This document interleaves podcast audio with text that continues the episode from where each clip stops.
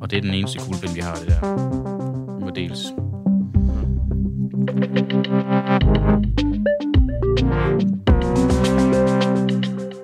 Jamen, øh, Hvidovre øh, IF, de er jo øh, rykket op i øh, Superligaen, og øh, det har øh, det har vendt lidt op og ned på, øh, på Hvidovre øh, Kommune, fordi at nu skal der bevilges øh, 16 millioner, knap 16 millioner kroner til opgraderinger af Hvidovre Stadion, sådan at Hvidovre Stadion det kan kvalificere sig til at være et Superliga-stadion. Der er nogle krav, der skal, der skal leves op til, men det betyder så også, at der er 16 millioner kroner i, i Hvidovre Kommune, der skal, der skal gå til det, som så ikke skal gå til noget andet, og det har så fået sindene lidt i kog inde i, inde i byrådet. Øhm, vi skal tale med, med, med to medlemmer fra byrådet, øh, henholdsvis en fra, øh, der, hun hedder Sarah Benson, hun er næstformand i Kultur- og Fritidsudvalget, så skal vi tale med Kenneth F. Christensen, der er medlem af byrådet i, i Hvidovre Kommune, Socialdemokratiet, og, og han er rasende, og, og synes, at det er, han skriver faktisk ikke bare, at han er rasende, han skriver, Øv, jeg er edderspændt rasende.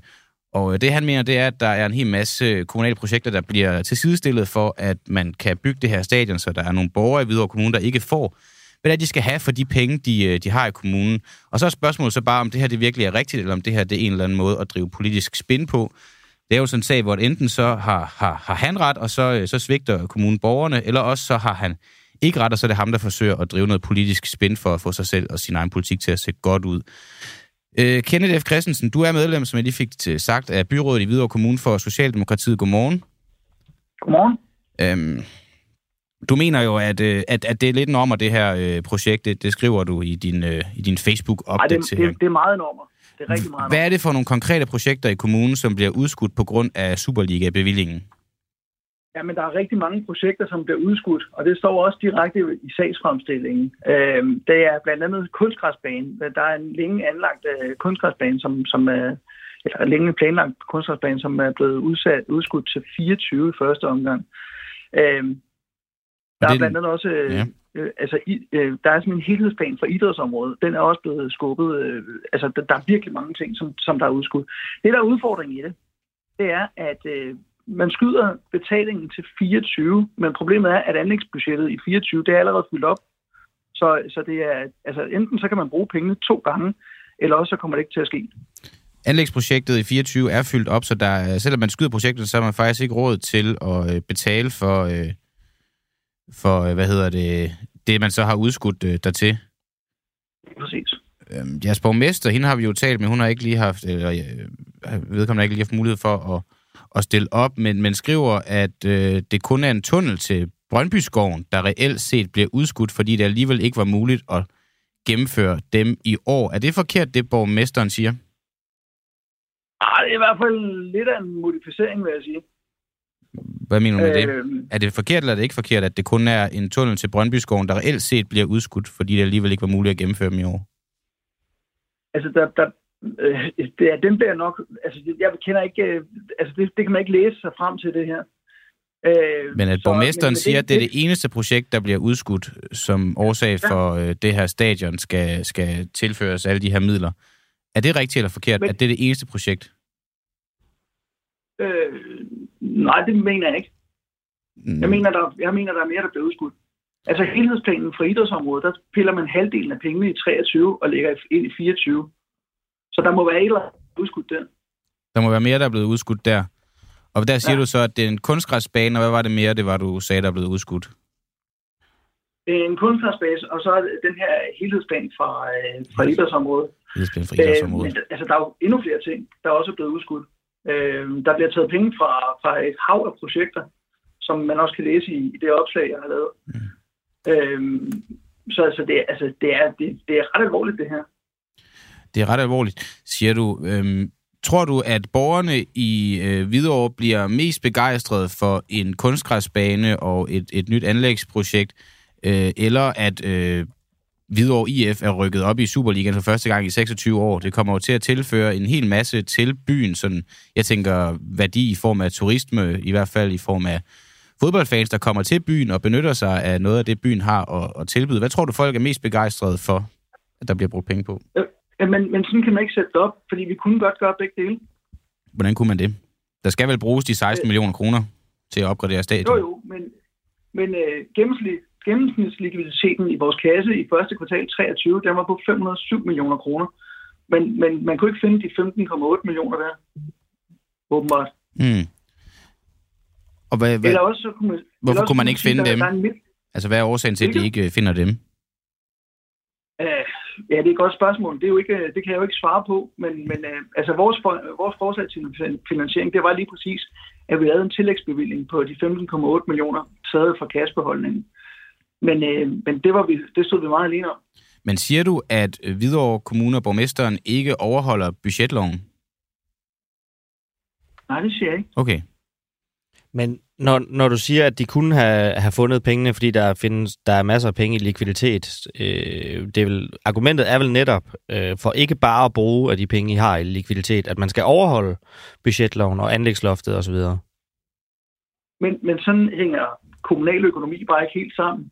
Mm. Det hænger sammen, sådan sammen, at, man, at det vi bliver målt på, det er, når vi laver et anlægsbudget, hvordan øh, det skal hænge sammen, og det skal hænge sammen for Mm. 98 kommuner over et. Mm. Der er ikke nogen straf på, på øh, anlægsloven. Mm. Okay, okay. Øh, og- Det, det er og- meget teknisk. Og, og anlægsloven er faktisk også lige præcis indrettet sådan, så man kan godt lave tillægsbevillinger, hvis der er noget øh, øh, uforudset. Mm. Og det må man sige, det er jo en uforudset.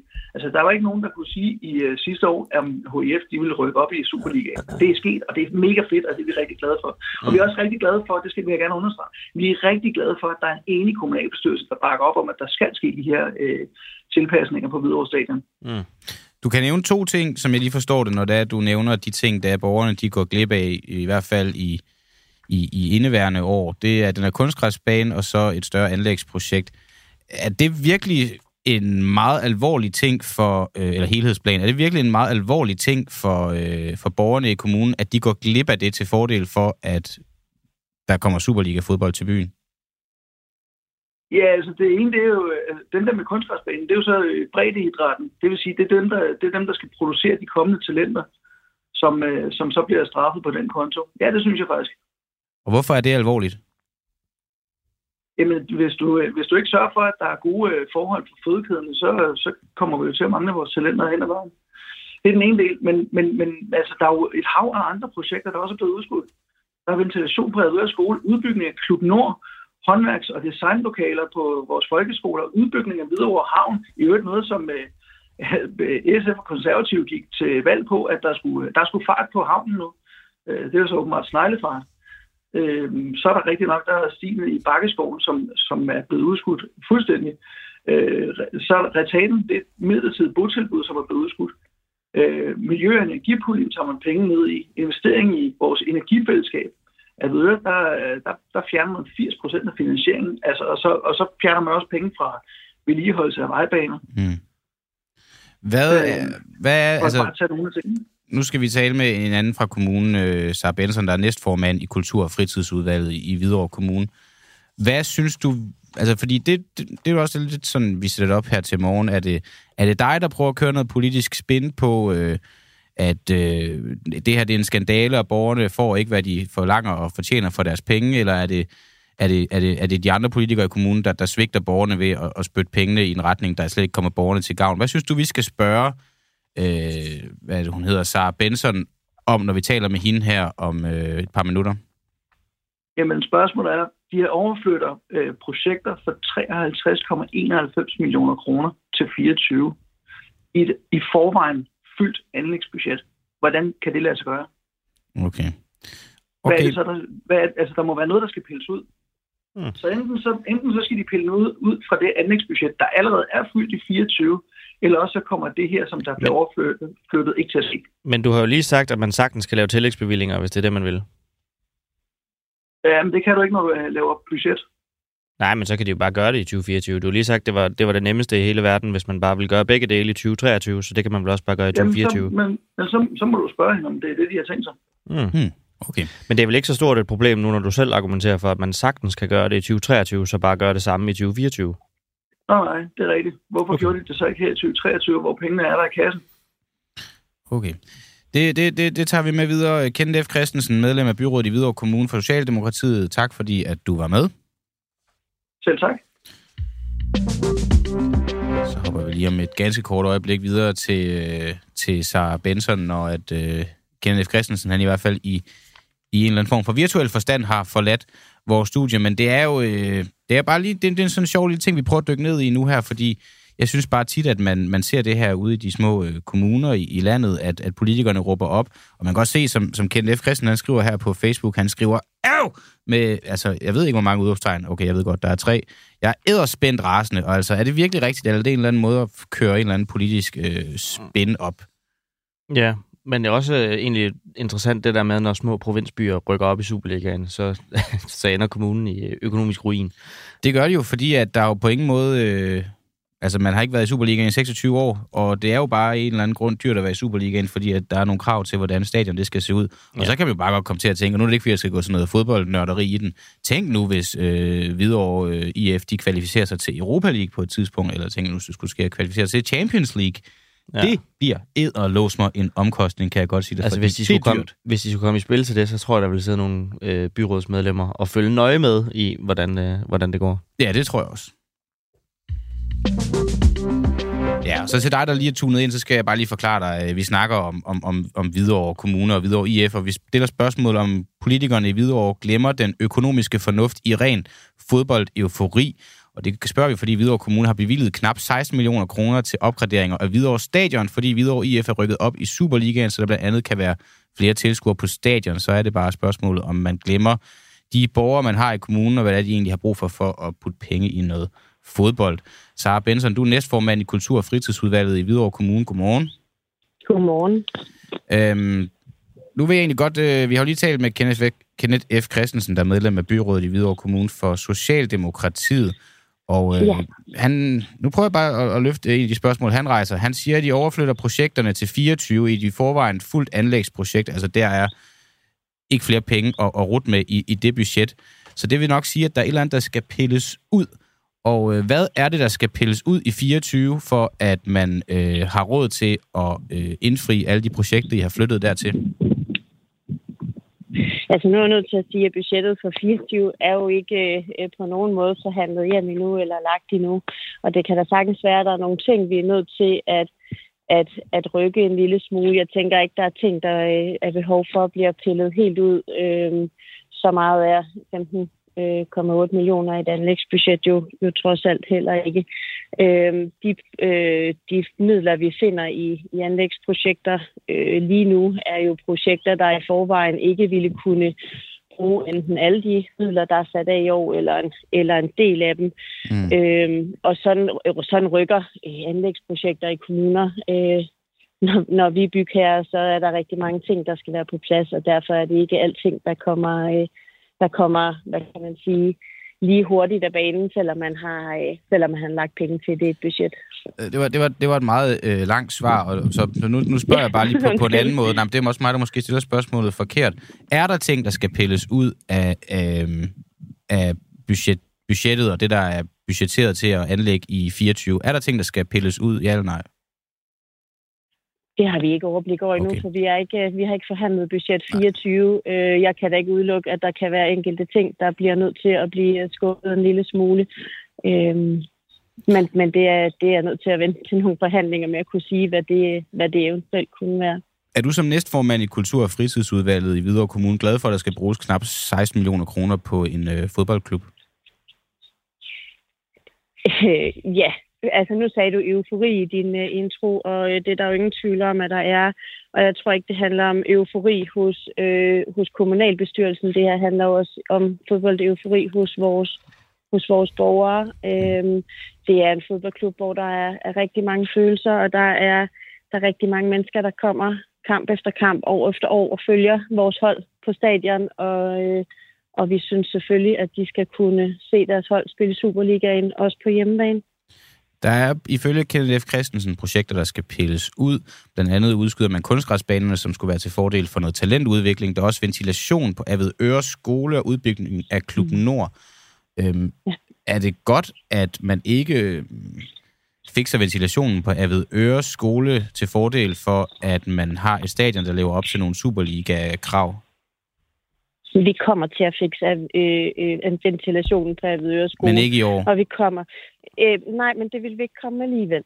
Øh, okay. Det, der er i det, det er, at vi faktisk øh, har været rigtig, rigtig grundigt ind og kigge i vores anlægsbudget på, om der er nogen af, af projekterne, der er en eller anden grund ikke får brugt deres midler øh, allerede i år. Øh, og derfor kan vi tage øh, lidt fra nogle af de her projekter og ligge over i stadierne. Det synes vi altså er langt mere økonomisk ansvarligt, end, uh, end at tage pengene af kassen. Og det betyder ikke, at de her projekter ikke bliver, øh, ikke bliver fuldført, men det betyder, at de kommer lidt senere, men det vil de gøre uanset om vi tog de her penge til stadion eller ej. Jeg ved, vi har øh, lyttere af, af det her program, som overhovedet ikke går op i fodbold, og synes, at det er noget værd pjat yeah. at bruge penge på, og særligt i, for kommunale midler er det noget pjat mm. at bruge penge på, og nok også særligt, særligt 16 millioner kroner er det noget pjat at bruge penge på, når at velfærden lige nu øh, skriger mange steder i landet, og øh, mm. ældre borgere, de, øh, de mangler, øh, mangler øh, god hjemmepleje osv. Kunne man have brugt 16 millioner kroner i velfærden i Hvidovre Kommune? Nej, det kan man ikke. Altså, kommunerne er jo underlagt en, en, en ret skrab lovgivning på vores økonomi, og vores anlægsbudget og vores øh, serviceramme er jo skarpt adskilt. Så det er ikke sådan, at vi vil kunne tage 16 millioner fra vores anlægsprojekter og lægge over vores øh, velfærd vores velfærd ligger under det, der hedder servicerammen, og den bruger vi fuldt ud i Hvidovre, så der kan vi faktisk ikke øh, tilføje mere. Øhm, så det, det, er ikke, det her er ikke penge, der bliver taget på velfærd som sådan. Mm. Øh, jeg er også nødt til at sige, at jeg, har, jeg synes jo også, at velfærd er jo også øh, fællesskaber. Det er også foreningsliv, og det er jo også noget af det, vi er jo inde og bakke op om her.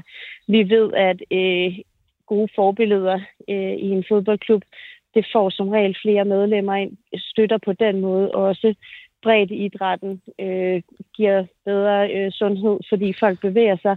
Man er altså også med til at skabe øh, fællesskaber, og lige præcis det her med fællesskaber, det er jo også i den grad en, en velfærdsdagsorden i øjeblikket, fordi Må... vi ser stigende mistrivsel. Må jeg ikke spørge, og nu siger du både velfærd og mistrivsel, er det ikke en lille smule mm. søgt pointe at opgradere et fodboldstadion, og så sidde og tale om, at du faktisk gør noget for velfærd og for mistrivsel?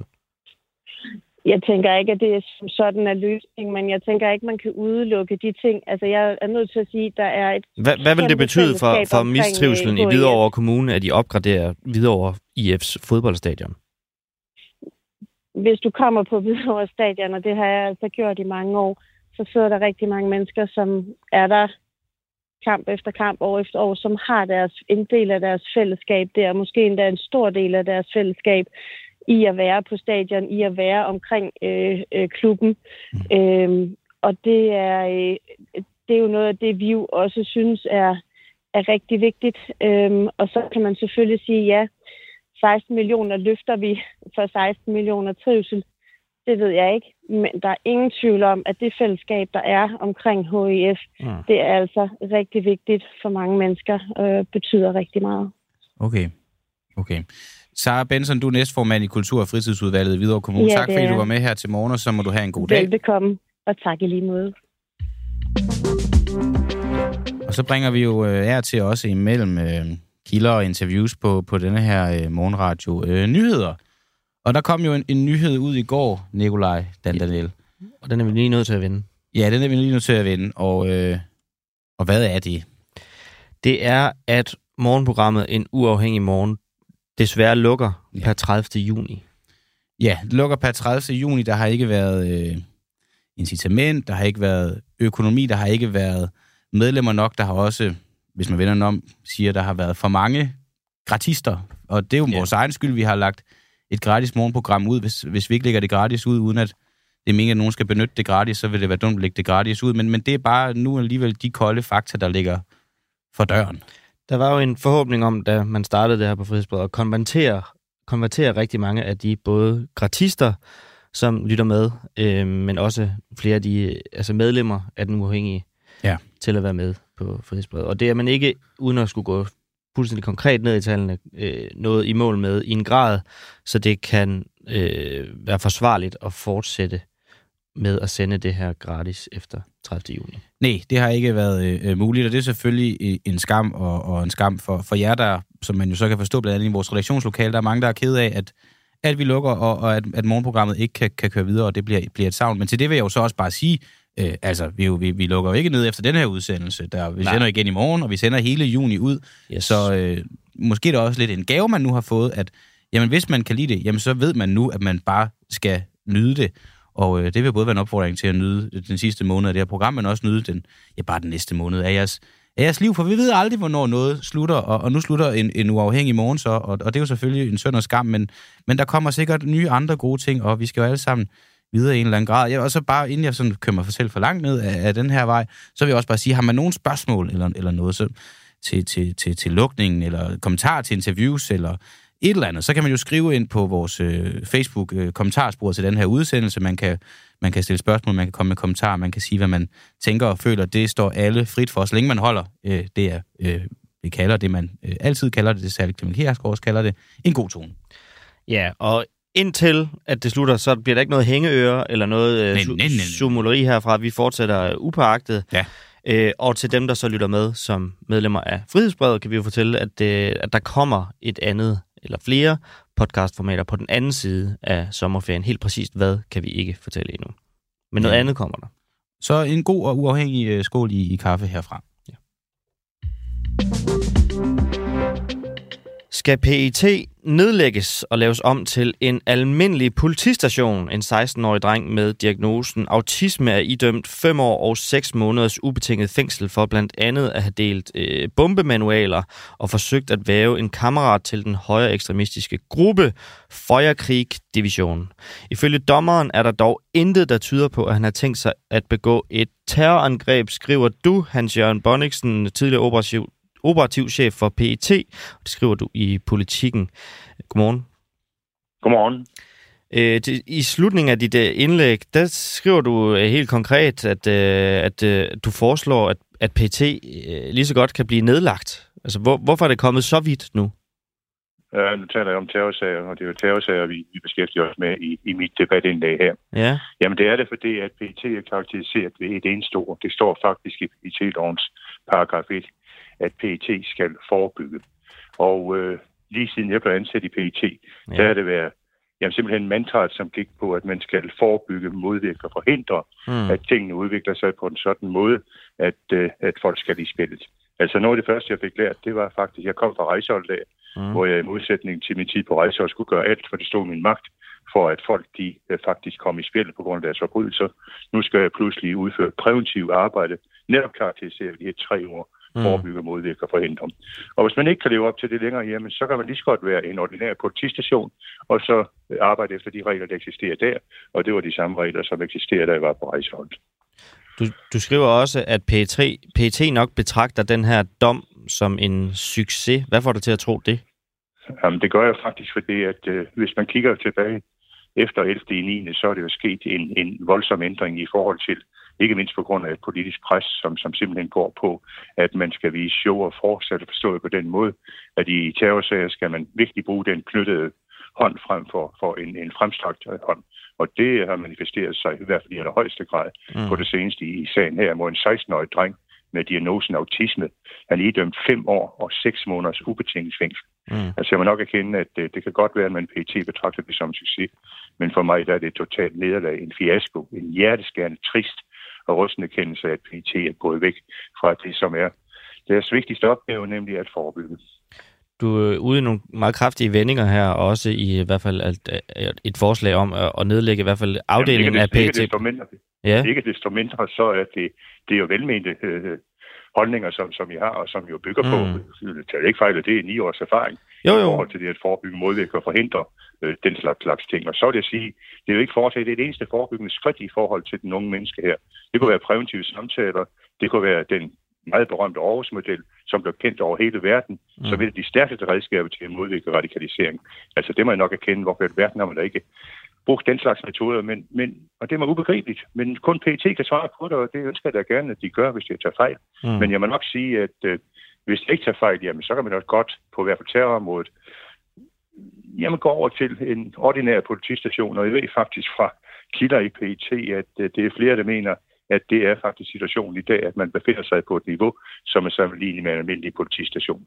Så du ved fra, fra flere kilder i PET, at øh, de er selv af den opfattelse, at de... Øh, de I hvert fald de ja. personer, som har en klar fornemmelse af, at øh, PET's fornemmeste opgave, det er at forebygge, som der også står i ja. PET-lovens paragraf 1. De har en klar fornemmelse af, at man er ved at bevæge sig væk. De har en klar fornemmelse af, at man i øjeblikket befinder sig på terrorområdet i hvert fald, mm. i en sådan situation, at man er sammenlignet med en almindelig politistation. Ja.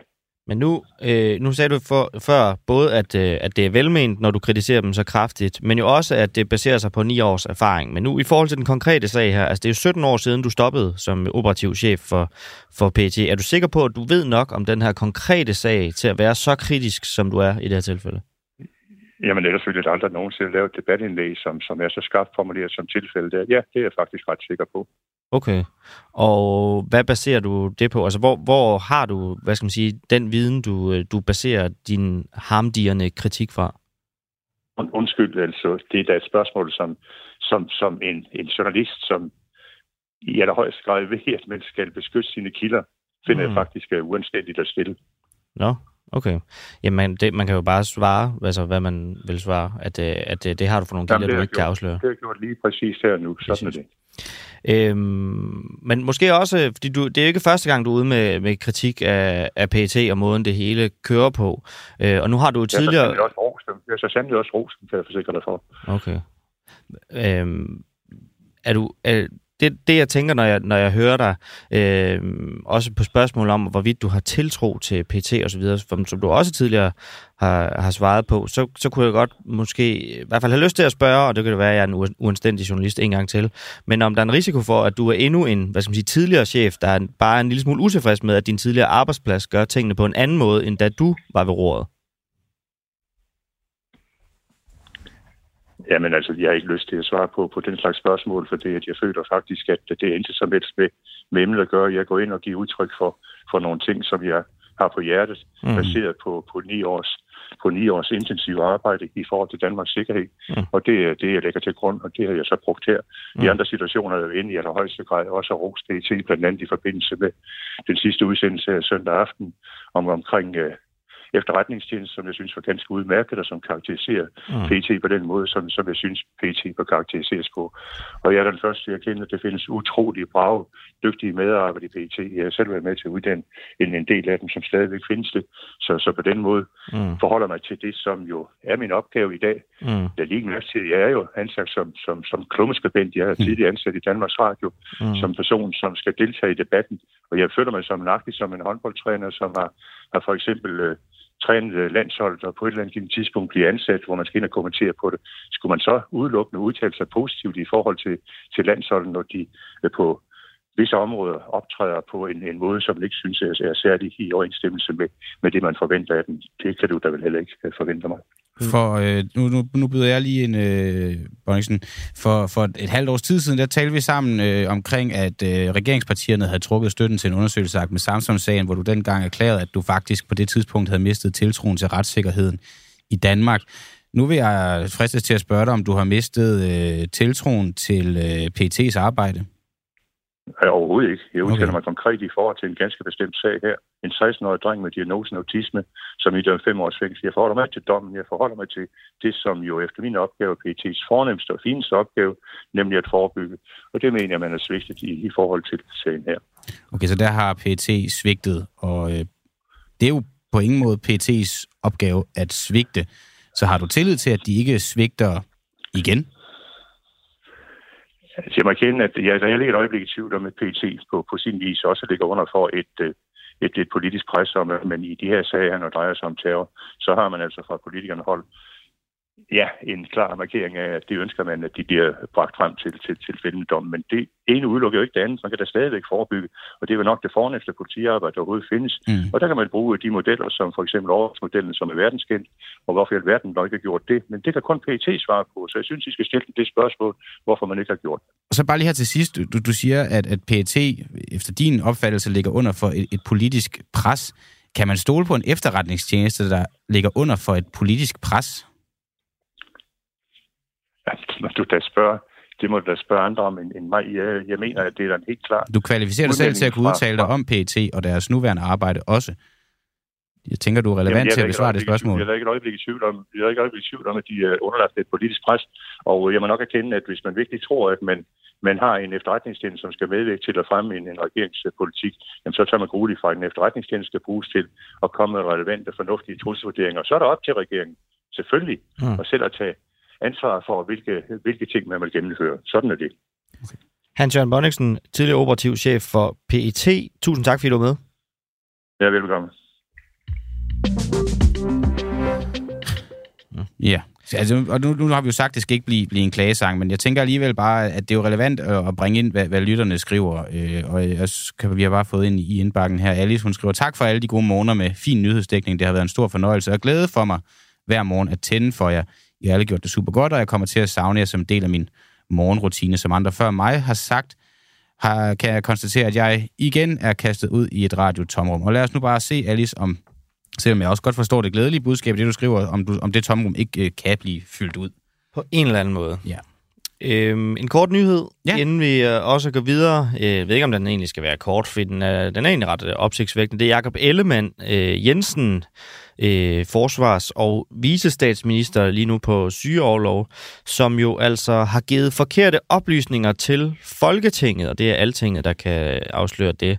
Det drejer sig om den franske våbenproducent, der hedder Nexter, som, øh, som altinget har fundet frem til, aldrig har modtaget en henvendelse fra Danmark om at få et tilbud på hurtig levering af 19 kanoner.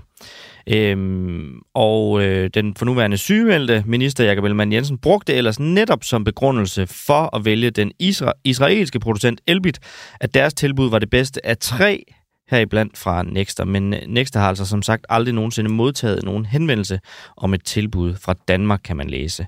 Og både Radikale Venstre, Liberale Alliance og Konservative siger til alting, at det kunne have fået dem til at træffe en anden beslutning, hvis de vidste det. Og SF's ordfører siger lige frem, det rokker ved hele præmissen for, hvorfor vi valgte det system, som vi valgte. Det er kritisabelt, det er simpelthen manipulation.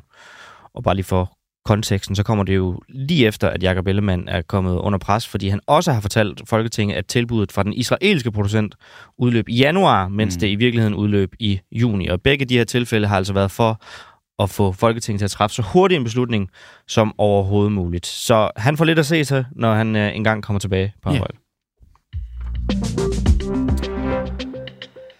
Skal socialrådgiver begå professionel ulydighed? For et par uger siden, der kunne vi her på en uafhængig morgen fortælle historien over flere dage omkring den selvmordstruede og PTSD-ramte kvinde, som vi her i radioen valgte at kalde for Panille, fordi hun optræder som anonym, øh, som jo i flere år i træk, altså mange år i træk, øh, simpelthen ikke øh, kunne få sin øh, førtidspension, fordi at hun var øh, øh, for syg til at blive arbejdsprøvet til, om hun var i stand til at arbejde. Mm. Så hun faktisk for syg til at bevise, at hun var for syg til at arbejde, hvis man skal kode det, ned. Det er et øh, paradoks.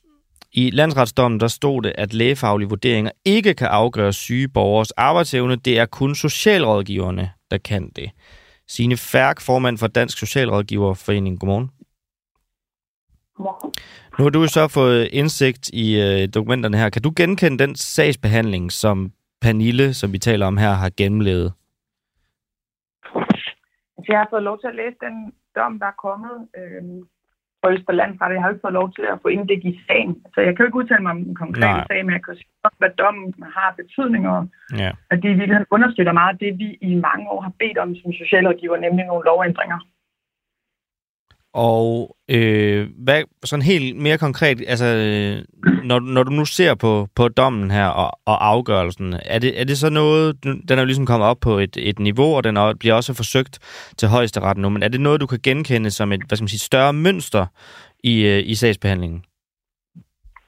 Altså det, den er jo i hvert fald, sådan, som jeg læser den, er udtryk for, det er to ting. Det er dels, at man øh, har politisk lavet en reform af vores førtidspensionssystem, Mm. med det meget eksplicite ønske om, at det skulle være sværere at få en førtidspension, og, øhm, og der skulle utrolig meget til, før man kunne nå derhen. Mm. Og det viser at den her dom jo, øh, øh, som jeg læser den, et, et af konsekvenserne af det politiske valg, øh, fordi det er en beskrivelse, som jeg læser af en kvinde, som er utrolig øh, psykisk dårlig med en svær øh, psykisk lidelse, og som alligevel skal igennem en arbejdsprøvning. Øh, Mm. Og det er jo fordi, man politisk har rykket på det. Det er det ene. Øh, jeg synes, det viser, at, at adgangen til førtidspension er blevet utrolig indskrænket. Mm. Øh, det andet, det er den her tankegang om, at alt skal afprøves. At der ikke bliver plads til øh, den faglige vurdering, der kan komme fra læger, eller den faglige vurdering, socialfaglige øh, personale og socialrådgiver kan give af en borgers funktionsniveau, at det øh, Øh, er ikke gyldig grund nok. Øh, og det her fokus på, at alt skal afprøves, det, det viser den jo også. Og hvad så, fordi når der nu også står i, i dommen, at øh, lægefaglige vurderinger ikke kan afgøre syge borgers arbejdsevne, det er kun socialrådgiverne, der kan det, så ligger det jo, hvad skal man sige, et, øh, noget af et ansvar over på øh, dine medlemmer. Øh, hvad vil du rådgive socialrådgiverne til i det her tilfælde? Jamen, jeg synes at egentlig, at det grundlæggende er fornuftigt, at, øh, at arbejdsevne er noget, der vurderes øh, konkret og med blik for konteksten, fordi øh, den samme sygdom kan give to forskellige øh, arbejdsevner. Og jeg synes, det øh, vil være uklogt, hvis man siger, nu laver vi bare en liste over sygdomme, og så er det det, der kommer til at afgøre, øh, skal du have en førstepension, eller skal du ikke. Mm. Jeg synes, det giver sindssygt god mening, man kigger på det bredt og siger, hvordan er din livssituation her under din sygdom? Fordi det er jo det, vi skal kigge på, er man arbejdsdygtig, eller man ikke er arbejdsdygtig. Mm. Øh, fordi man kan sagtens være syg og arbejde, Øh, men, men du kan også sagtens være for syg til at kunne arbejde. Men det, men det, der er vores problem, eller som er det, vi har råbt op om lang tid, det er, at der er for lille et fagligt øh, rådrum. Altså, vi har faktisk utrolig dårlig mulighed for at foretage den vurdering. I dag er det sådan, at hvis vi som socialrådgiver møder en, en borger, og vi relativt hurtigt fagligt kan se, her et funktionsniveau, der gør, det er ikke en person, der kommer tilbage mm. på arbejdsmarkedet. Og så kan man sige, at det kan være en førtidspension, der er behov for, det kan være et flexjob. Men, den, men, men det er ikke sådan, at så sidder du over på en socialrådgiver, som kan lave den faglige vurdering. Selvom hun måske kan se det fra dag et og er enig med borgeren, så skal man alligevel igennem et langt og opslidende forløb, hvor arbejdsevnen skal afprøves. Mm. Og det synes vi faktisk, man skulle lave om. Øh, dels foreslår vi, at man fra dag et, når du har en, en, øh, en nedsættelse af din arbejdsevne skulle kunne få ret til et flexjob, hvis vi som socialrådgiver vurderer, det er meningsfuldt, og du som borger ønsker det. Mm. Altså, vi synes, det er helt absurd, at man skal vente i overvis for at få lov til at bidrage på arbejdsmarkedet med den arbejdsevne, man nu har. Mm. Og så mener vi også, at arbejdsevnevurderingerne skal, skal laves om, så det her øh, utrolig store fokus på afprøvninger øh, skal væk. Så når vi bruger afprøvninger der, hvor der faktisk er behov for det, men i de mange sager, hvor vi ud fra lægens beskrivelser, borgerens udsagn, vores faglige vurdering kan sige, her er funktionsniveauet sådan og sådan, mm. så skal vi kunne træffe afgørelser. Og i dag er det faktisk sådan, at, øh, at alle behandlingsmuligheder skal være udtømt, og tilstanden skal være stationær. Og nogle gange kan vi jo se meget klart et funktionsniveau, men vi kan måske ikke lige pege på, at det PTSD'en eller den dårlige ryg eller knæskaden, der gør, at du ikke kan arbejde. Mm. Og det er sådan noget, der kan ske i dag, som er helt absurd. Jeg talte med en socialrådgiver, som havde en borger, de havde øh, været i gang med at afklare indstillet til førtidspension. Så kommer det frem, at hun har en lidelse i sin tog. Og så øh, bliver øh, sagen tilbage til socialrådgiveren, der siger, at du skal undersøge, hvad den togs rolle spiller i hendes arbejdsevne, mm. og om en behandling af den tog kan, kan ændre på det her. Mm. Og det er jo det, der er helt absurd, at nogle gange sidder vi og kan se, hvad der vil give fagligt mest mening, og hvad der vil være bedst for den her borger, men vi kan ikke få lov til at træffe beslutningen, og det bliver man nødt til at lave om på. Hvad så i de konkrete tilfælde, som nu øh, Pernilles tilfælde, som, hvor vi jo kan se, at hun er, hun er decideret selvmordstruet, hun er under, hun har under møder med kommunen, øh, simpelthen givet direkte udtryk for, at hun ønskede at, at tage sit eget liv. Og når det så bliver slået fast i dommen, at, øh, at det er socialrådgiverne, der kan øh, afgøre syge borgers arbejdsevne. Hvis du så sad som socialrådgiver, når det nu står i loven, øh, at I skal, I skal, på trods af hvad I ved, øh, have det menneske, I sidder overfor i fortsat arbejdsprøvning. Er det så også den beslutning, du ville tage, hvis du sad i, den, i det rum og skulle, og skulle være socialrådgiver Ron, som tog beslutningen? Jeg, jeg kender slet ikke den her sag, så det ville være meget uordentligt af mig at, at tale bredt om sagen. Jeg kan forholde mig til, hvad der står i den dom, og det, der mm. sådan set står i den dom, er jo ikke, at vi som socialrådgiver har muligheden for at træffe den beslutning. Der er et fokus på i dommen, at der skal, prøves, skal laves arbejdsprøvninger, eller det er i hvert fald er legitimt for en kommune at holde fast i, at man skal lave en afprøvning selv i en, i en, en borgersag, hvor borger er så øh, dårligt kørende. Mm. Øh, Alright. Signe Færk, formand for Dansk Socialrådgiverforening. Tak fordi du var med her til morgen, og så må du have en rigtig god dag. Tak lige måde. Hej. Jamen, så lad os da bare lige tage en, en anden nyhed, som også er lidt øh, nedslående. Det er, at 60 børn dør af sult på børnehjem i Sudan. Mindst 60 babyer, småbørn og ældre børn er døde i løbet af de seneste 6 uger på et børnehjem i Sudan i den krigshavede hovedstad Khartoum. Det skriver nyhedsbureauet AP. Størstedelen af børn er døde på grund af mangel på mad eller af feber. Og også en kort en fra, øh, fra BT i dag. Det er nemlig et hemmeligt dokument fra politiets efterretningstjeneste, som modsiger Venstres forklaring om, hvorfor partiet, partiet alligevel ikke vil gøre undervisning i Mohammed-krisen obligatorisk i skolen. Det har jo netop været diskuteret, og der vendte de jo fuldstændig på en tallerken og stemte imod et, øh, et forslag, som de selv har været mm. med til at stille for år tilbage. Venstre har begrundet sin øh, kovending med en sikkerhedsvurdering fra PET, altså politiets efterretningstjeneste, men vurderingen var præcis den samme, da partiet selv var bannerfører for forslaget. Så øh, det er BT, der afslører det efter at være kommet i besiddelse af netop den øh, PET-vurdering, som Venstre fik tilsendt sidste år. Mm. Øhm, og der er Jacob Mark, som er, der er undervisningsordfører for SF, ude og sige, at det er jo decideret usandt, når Venstre siger, at forudsætningerne har ændret sig, og uden at skulle være på, på nogens hold, så lyder det jo i hvert fald til, at, øh, at det er tilfældet. Når i hvert fald vurderingen er den samme, som da de selv stillede forslaget, nu hvor de så stemmer imod.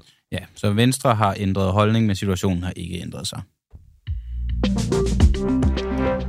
Og nu skal vi tale med dig, Sten Svandholm. Du er øh, skolelærer og forfatter, og så har du politianmeldt DR for i den meget omtalte Spis-dokumentar vise billeder af en nøgen pige under den seksuelle lavalder. Godmorgen. Godmorgen. Hvor ved du fra, at øh, pigen i den, den dokumentar, øh, som bliver vist, er under den seksuelle lavalder? Nå, det er noget meget enkelt at demonstrere. Det øh, er DR øh, så elskværdigt selv at vise i, i deres egen, øh, den der anekdotebaserede trilogi, som, som, som hedder Spiser morgenbolddamerne. Fordi når de viser billedet, så, øh, så kan man se under billedet, der står der en tekst, nemlig at billedet er taget i juli øh, 1978. Mm. Øhm, det, det er taget ud, det, de, de fotograferer et billede, som er ligger i en skrabbog fra en af de øvrige ansatte hos Simon Spies i samme periode. Og hun har været selvfærdig at skrive ned under billederne, øh, hvornår de er taget. Og der står... Oh, oh nej, Stig, du faldt ud. Undskyld, kan du lige gentage det sidste? Ja, kan du lige gentage det sidste? Det, hvad, der, hvad der stod på skærmen, det var der, vi lige havde et uh, udfald. Der står, øh, billedet er taget, altså kameraet kører hen over et fotografi i en skrabbog fra mm. en kvinde, som var ansat samtidig hos Simon Spies, og som har taget billedet. Mm. Og hun har været så elskværdig i sin skrabbog og skrive, hvornår alle hendes billeder er taget. Mm. Og det kan, man, det kan man også se i dokumentaren. Der står juli 1978. Vi samtidig ved fra artikler i øh, diverse blade, øh, BT, øh, Ekstrabladet, Søndags BT, at pigen er født i 1962, og hun døde desværre en grufuld død af AIDS i 1987 som 25-årig, jamen, så kan vi regne os stille og roligt frem til, at hun har været 16 år plus minus et år. Mm.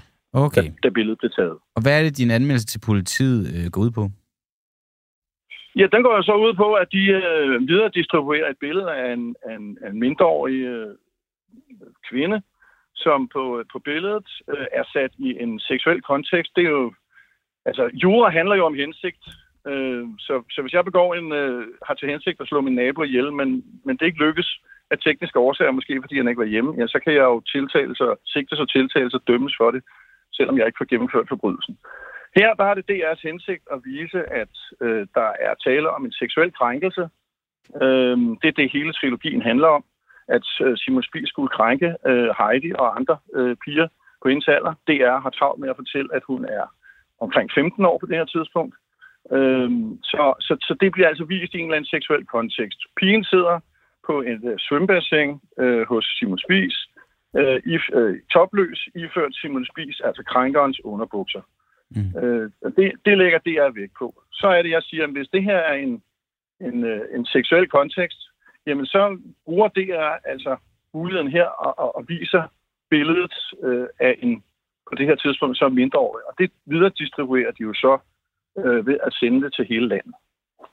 Okay. Så man kan sige, det, altså det fine ved det her er jo sådan set, at uanset om jeg har ret eller tager fejl, så er det godt, øh, at, øh, at det her er gjort, fordi at hvis, altså hvis jeg nu, øh, hvis jeg nu tager fejl, eller lad os hellere sige, hvis jeg har ret, så har DR jo forbrudt sig mod øh, loven. Hvis jeg tager fejl, så har DR øh, misset i sin øh, hvad hedder det, påstand om, at der er fundet en seksuel krænkelse sted.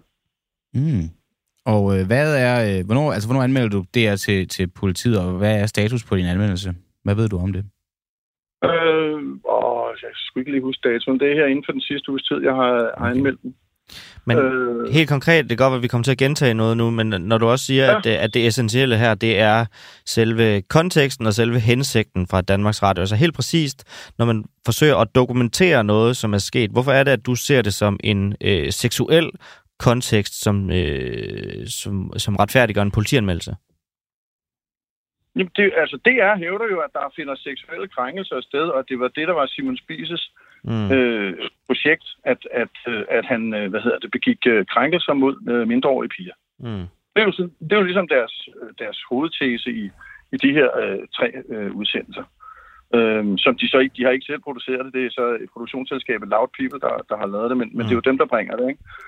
Øhm, så, så, så hvis de mener det, så må de jo stå på mål for det. Okay. Øhm, og, og enten så har de ret, så, så er det her en, en, en seksuel krænkelse, men så, så krænker de jo selv ved at bringe et billede af en pige i en udsat situation. Alright. Sten Svandholm, tak fordi du var med her til morgen og præsenterede din politianmeldelse for os, og så må du have en god dag. Tak lige måde. Mm-hmm. Øhm, nu har vi en, øh, en sidste ting på programmet, noget som jo tidligere også har været diskuteret rigtig meget. Er det Rusland? Er det Ukraine? Hvem er det, der står bag? Og så kan man indsætte rigtig mange angreb, rigtig mange aktioner øh, i løbet af det seneste halvandet års tid. Nu drejer det sig om øh, Ruslands hovedstad Moskva, som jo øh, tidligt tirsdag morgen blev ramt af et droneangreb. Og øh, Moskvas borgmester Sergej Sobjanin fortalte ifølge Reuters, at der er adskillige bygninger, som har lidt mindre skade. Han oplyser desuden, at ingen personer er kommet alvorligt til skade. Og øh, i den forbindelse, så øh, når det er blevet omtalt det her, så, hvad skal man sige, så, øh, så er det gået rigtig meget på hensigterne. Jeg tror, kan det, kan det måske være Rusland det her, og det er det, eksperterne øh, har været ude at svare på. Og vi vil så måske forsøge i hvert fald at stille os en lille smule mere kritiske, end hvad der tidligere har været tilfældet. Ja, og så får vi nogle gange skudt i skoen, at, øh, at vi er... Jeg ved ikke, pro-russiske har vi faktisk også fået skudt i skoene og sådan noget, men, men, men det, grund til, at vi synes, det er, er vigtigt at, at vente om nogle gange, det er fordi, at det er der jo bare ikke ret mange andre medier, der gør. Og man skal også altid skelne imellem, at øh, vi er sådan at debatterende aktører, eller ja. vi egentlig bare stiller spørgsmål. Ja, og, og der skal man forstå, at som udgangspunkt stiller vi altid bare spørgsmål. Vi har generelt fået tit skudt i skoene, at øh, man står inden for den ene eller den anden holdning, og det er altså meget få af, af, af de holdninger, der reelt set har været nogen, jeg har stået inden for. Heldigvis vil jeg sige, at vi får begge dele skudt i skoene, og det kunne jo tyde på, at der måske er en eller anden form for balancegang. Som, ja. Inden som så rammer er... vi plet, eller også så rammer man helt ved siden af så. Øh, ja, og vi har jo blandt andet også, øh, jeg ved ikke, man kan sige, lejet, men vi har i hvert fald lavet et program, der mindede om øh, Russia Today for, for en dag. For ja. det russiske perspektiv på, på sagerne. Jo, jo, og det var på det tidspunkt, hvor man begyndte at bedrive censur på, på russiske nyheder, og, og i en eller anden grad med det argument, at man vil beskytte borgerne for misinformation, men, men, men der mener vi jo så bare, at man måske også skal have en tillid til, at folk selv kan finde ud af at skælne skidt fra snavs, og for at forstå Rusland, som jeg jo mener, og som vi mener, at, at det er vigtigt at, at gøre, så øh, også selvom man synes, at det de under, det er banditterne, så synes jeg, det er vigtigt, at man, man forstår dem, for ellers så ender vi bare i en eller anden situation, hvor at vi har lukket øjnene for, hvad der måske er op og ned i, i de reelle sager og historier. En af dem, der, øh, der har været med rigtig mange gange til at forsøge at give sin ekspertviden om, hvad der er op og ned i alt det her, det er dig, Jacob Korsbo, senioranalytiker ved Tænketanken Europa, og også tidligere chefanalytiker i FE. Godmorgen. Godmorgen, godmorgen. Det her er et droneangreb på Ruslands øh, hovedstad, Moskva. Øh, kan Rusland have haft interesse i selv at udføre det angreb? Altså, teoretisk set ja. Øh, man har jo tidligere i historien set sådan nogle øh, false flag-operationer, øh, øh, som øh, øh, Putin har brugt til at, at legitimere nogle tiltag, som, øh, som ellers øh, ville være problematiske, blandt andet i forhold til Tjetjenien-krigen, øh, hvor han øh, mm. øh, stod bag, og hvor efterretningstjenesten FSB stod bag øh, mm. terrorangreb, øh, simpelthen. Øh, men øh, men om, om det er det, der er sket i det her tilfælde, det vil jeg alligevel sætte, øh, sætte mm. spørgsmålstegn ved. Man kan sige, hvis det skulle være, så, så kunne det tjene som formål at legitimere en ny stor øh, mobiliseringsbølge, fordi der mangler øh, soldater ved, ved fronten i, øh, i Ukraine. Og, øh, og det, øh, det er en beslutning, som Putin har meget svært at træffe på grund af det sådan politiske pres og, og, og det der, den uro, der vil opstå, hvis, øh, hvis man forsøger at mobilisere igen. Øh, vi skal huske på, under den sidste mobiliseringsbølge, hvor det anslås, at, at Rusland har mobiliseret 300.000 soldater, der flygtede øh, øh, to øh, gange så mange øh, i samme ombæring. Så det vil sige, at der er næsten forsvundet en million øh, russere i den våbenføre alder øh, i forbindelse med første mobiliseringsbølge. Mm. Og det er så ligesom, hvad der skulle tale for de russiske interesser på at lave et angreb mod sig selv, men det er næsten lige før, at de får åbenlyse, men altså Ukraines interesser i at gøre det samme et, et, et langt fra, fra fronten i, i Moskvas hovedstad. Altså, dem, kan du også se dem Jamen, det, det kan jeg, øh, fordi øh, man kan sige, nu øh, kommer det her jo på øh, i halen af en, en, øh, nogle forfærdelige dage med, øh, med missilangreb mod øh, ukrainske byer, ikke mindst hovedstaden øh, Kiev, øh, mm. og droneangreb, skal jeg huske at sige. Ikke? Det er jo sådan en kombination af droner og, øh, og, og missiler, som de skyder ind over ukrainske byer. Øh, og så kan man sige, så kunne det tjene det formål at være en, øh, en, en husker til, øh, til, til Kreml om, at de øh, også selv er, er sårbare, øh, og at de skal, de skal passe på. Mm. Øh, man kan sige, det, det, det der jo bliver sagt også og i debatten, øh, er jo, at ukrainerne skal passe på ikke at blive set som nogen, der angriber civile mål. Mm. Og det har vi jo også øh, altid set, de har øh, holdt sig øh, tilbage fra.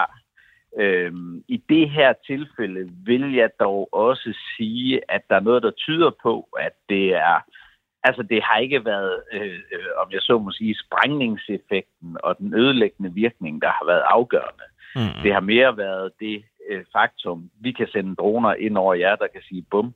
Mm. Øhm, og der er jo heller ikke med, meldinger om til skadekommende i øh, Rusland. Så Nej. selvom det er inden over bebyggede områder med civile i, øh, i Moskva, i udkanten af Moskva, så, så kan man sige, det er jo ikke, det er jo ikke noget, der har, hvor det ser ud til, at hensigten har været at øh, ramme civile og, og dræbe civile. Nej. Og hvad, så har vi ligesom fået præsenteret begge sider. Hvad hælder du så til, når, når brættet skal gøres op? Hvem, hvem tror du, hvem vurderer du, hvem analyserer du, der har gjort det her?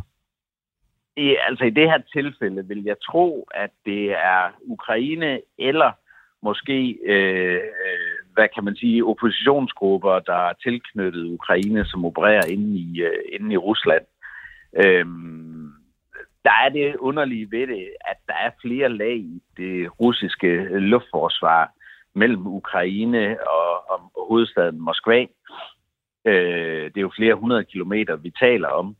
Så hvis de her droner vidderligt skulle være noget ind, øh, så fra hele vejen fra Ukraine, mm. så vil det være så vil det være ret overraskende, øh, vil jeg sige. Øh, men vi har dog set øh, ukrainske droner ramme militære mål, mm. også langt fra fronten, øh, og, og hvor, hvor, hvad kan man sige, luftforsvaret ikke har fanget det. Så, så, så det er ikke en helt umulighed. Men, mm. men altså, jeg vil sige, umiddelbart er der, er der mest for mig, der tæller for, at, øh, at det er Ukraine, der har haft det i halen af det. Jeg vil sige det sådan, hvis man skulle lege med den hypotese, at det var en falsk flagoperation fra, fra russisk side, så er det også underligt, at det er ude i, hvad kan man sige, et velhaverkvarter, hvor, hvor, der, hvor mange både fra den politiske og den økonomiske elite, øh, og mange af dem, som Putin støtter sig til, de mm. har faktisk boliger i, i nogle af de områder her. Mm. Øh, så så, så, så det, det ville dog være lidt, øh, lidt underligt, hvis, hvis det var tilfældet. Mm. Og der kan man sige, det, det peger også øh, på, at det er en eller anden, enten Ukraine eller Ukrains sympatiserende grupper, der har, der har, der har gjort det. Okay. Jakob Korsbo, senioranalytiker ved Tænketanken Europa og tidligere chefanalytiker i Forsvars Efterretningstjeneste. Tak fordi du var med igen her til morgen. Selv tak og god dag. Lige måde. Ja, det var Jakob Korsbo, og det var en uafhængig morgen for i dag. Jeg hedder jo stadig Christian Henriksen, og du hedder jo stadig Nikolaj Dandanel, og Magne Hans, han sad ude i, i regien og trykkede på knapper, og så var det Peter Svarts, vores allesammens frelser, der øh, har sammensat det her program. Tak for i dag. Vi er tilbage igen i morgen. Og god dag. Den er jo først lige begyndt.